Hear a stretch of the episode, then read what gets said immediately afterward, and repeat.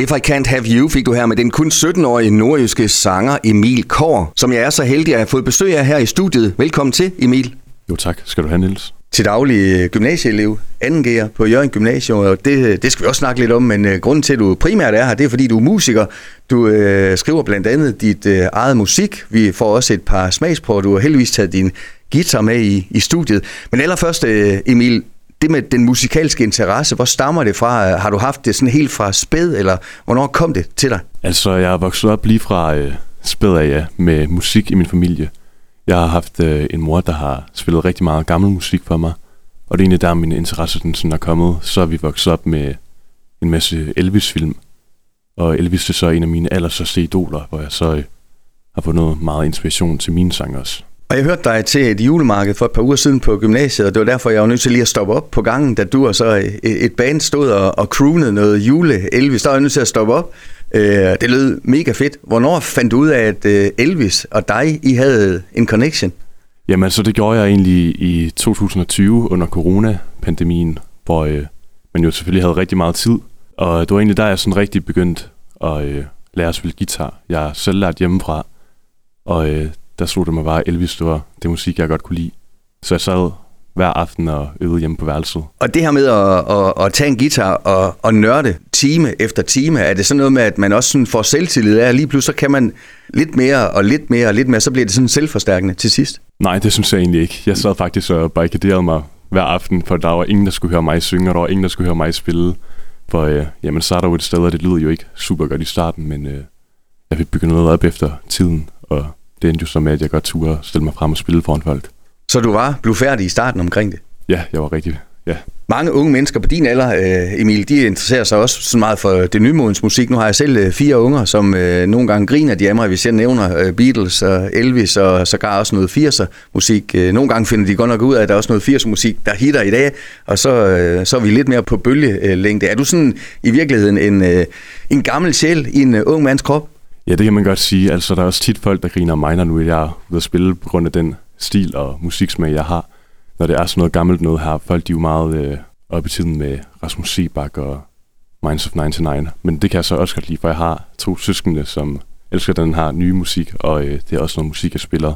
Så det er en god blanding. Og nu hørte jeg dig så med, med band, og du tager også ud øh, alene. Er det, er det sådan bare generelt musikken, du, er, det, er det musikkens vej, du, øh, du stræber efter også, når du engang er, er færdig på gymnasiet? Ja, det er det helt klart. Det er noget, jeg altid har ville, men øh, aldrig rigtig tur at gøre. Men øh, nu gør jeg det jo så. Og du har sikkert også øh, allerede fået den første respons, øh, Emil. Nu fortalte din mor, hun står her i baggrunden, at øh, du allerede har faktisk spillet til mange forskellige slags øh, begivenheder. Prøv at give nogle eksempler på det, for eksempel. Jamen, jeg har spillet på Café Slugten, hvor jeg startede, hvor Malene Elund, hun var så sød at tage mig ind. Um, jeg havde været rundt rigtig mange steder, men øh, fået afslag. Og hun var så den første, der gav mig mit rigtige spillejob, og det er jeg meget taknemmelig for. Udover det, så har jeg også spillet til Lykken Mole Festival og på Havs i Lykken. Mm. Og øh, ja, så har jeg spillet på Havs i Nørlev og til en masse, masse private arrangementer rundt omkring i landet. Og Emil, det med genrerne, øh, hvor meget betyder det for dig? Nu nævnte du selv øh, Elvis, og vi skal også høre noget af dit eget musik. Øh, er det i virkeligheden øh, den gode melodi, der tænder dig, eller er det ikke så meget, hvornår det er fra, og, og, og hvilke genre det er, eller hvad? Man kan godt sige, det er melodien, ja. Altså for mig, der er musik rigtig meget det her med følelser, og hvordan ordene også rammer ind. Men det er helt klart melodien, der er det vigtigste i en sang, mener jeg. Hvad var dine øh, første reaktioner fra, fra dine venner, øh, gymnasiekammeraterne, dit netværk? Øh, altså første gang, de sådan fik lov til at, at, at høre dig. Hvordan var deres reaktion dengang? Altså nu er vi jo fra Jørgen, så det er ikke altid, man får den største reaktion, når vi har fra Nordjylland. Men øhm, mine venner, de har primært faktisk været meget støttende omkring det, og også hjulpet med at sige, uh, hør Emil Kåre på Spotify og sådan nogle ting, så de har faktisk været meget støttende. Ja, for det kommer vi til nu, uh, Spotify, og så dine egne uh, ting. Hvornår begyndte du sådan at skrive dine egne kompositioner?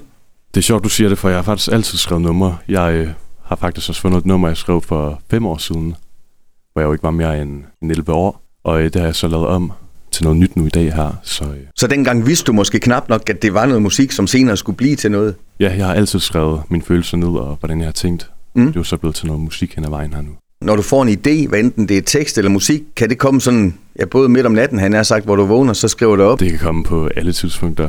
uh, jeg tog mig faktisk her for en tre dage siden i at skrive en sang klokken 4 om natten, lige inden jeg skulle uh, til at gøre mig klar og sådan noget.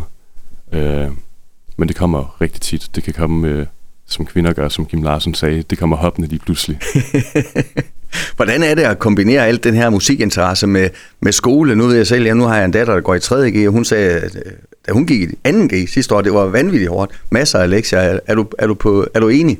Altså ja, men øh, nu har jeg jo også musiklinjen op på gymnasiet. Og, øh, og det hjælper på det? Det hjælper rigtig meget på ja. det. Ja, også på de her julenummer. Vi får meget tid til at øve op i skolen, så det har jo helt klart været en fordel, jeg har haft musiklinjen til at kunne øve os. Emil, øh, udover Elvis, er der sådan andre kunstnere musikalsk, du, du ser op til, eller har set op til i dit liv indtil videre? Ja, det er der. Øh, vi har altid haft en meget stærk forbindelse til Amerika, så derfor så har det også været meget countrymusik, jeg har set op til. Men øhm, som Kenny Rogers og Dolly Parton og de helt store countrystjerner. Men øhm, nu tager vi lidt et spring, fordi der er jo også de store nye danske kunstnere, som Rasmus Sebak og Minds of 99, mm. som jeg ser rigtig meget op til. Så der er masser af inspirationskilder derude, Emil? Der er rigtig mange inspirationskilder, ja.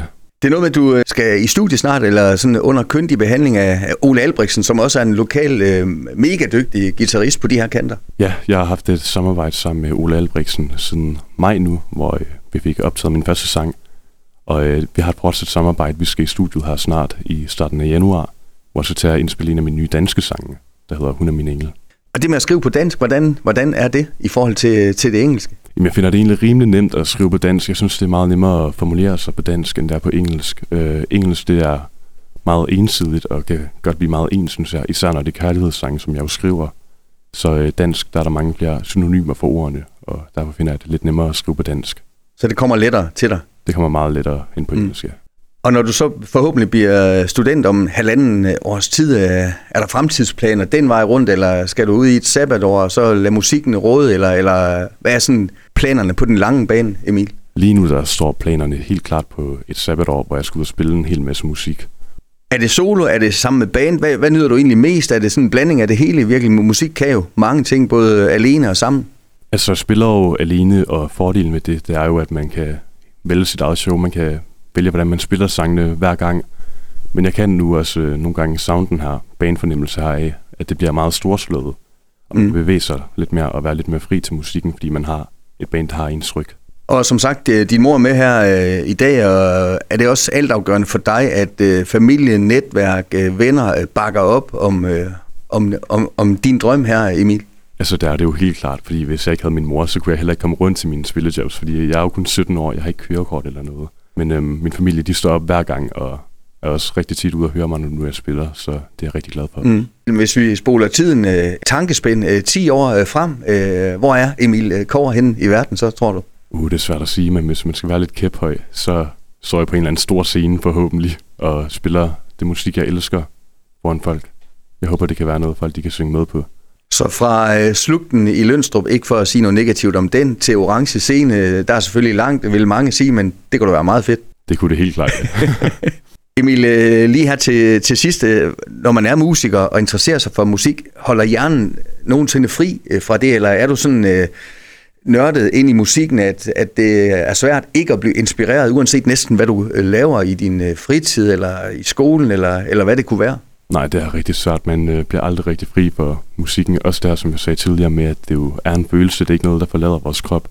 Jeg har musik i blodet, kan man vist godt sige. Jeg har det hele tiden. Det er hele tiden på mine tanker. Selv lige nu, der så jeg tænker på ting op i mit hoved, der kan blive til musik.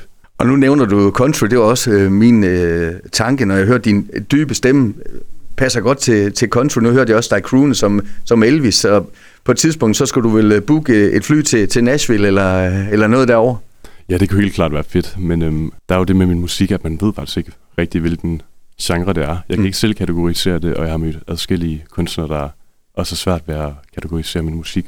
Og det kan jo have noget at gøre med, at jeg måske har de her mange øh, sider af musikken, både pop og gammelt country og 50, 60, rock and roll.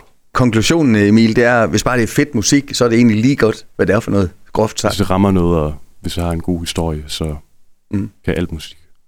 Emil, tusind tak, fordi du kom. Jeg er sikker på, at du får en øh, flyvende karriere. Det er i hvert fald øh, lovende, og, øh, ja, og glædelig jul til dig og familien. Tak lige måde, Niels. Du har lyttet til en podcast fra Skager FM. Find flere spændende Skager podcast på skagerfm.dk eller der, hvor du henter dine podcasts.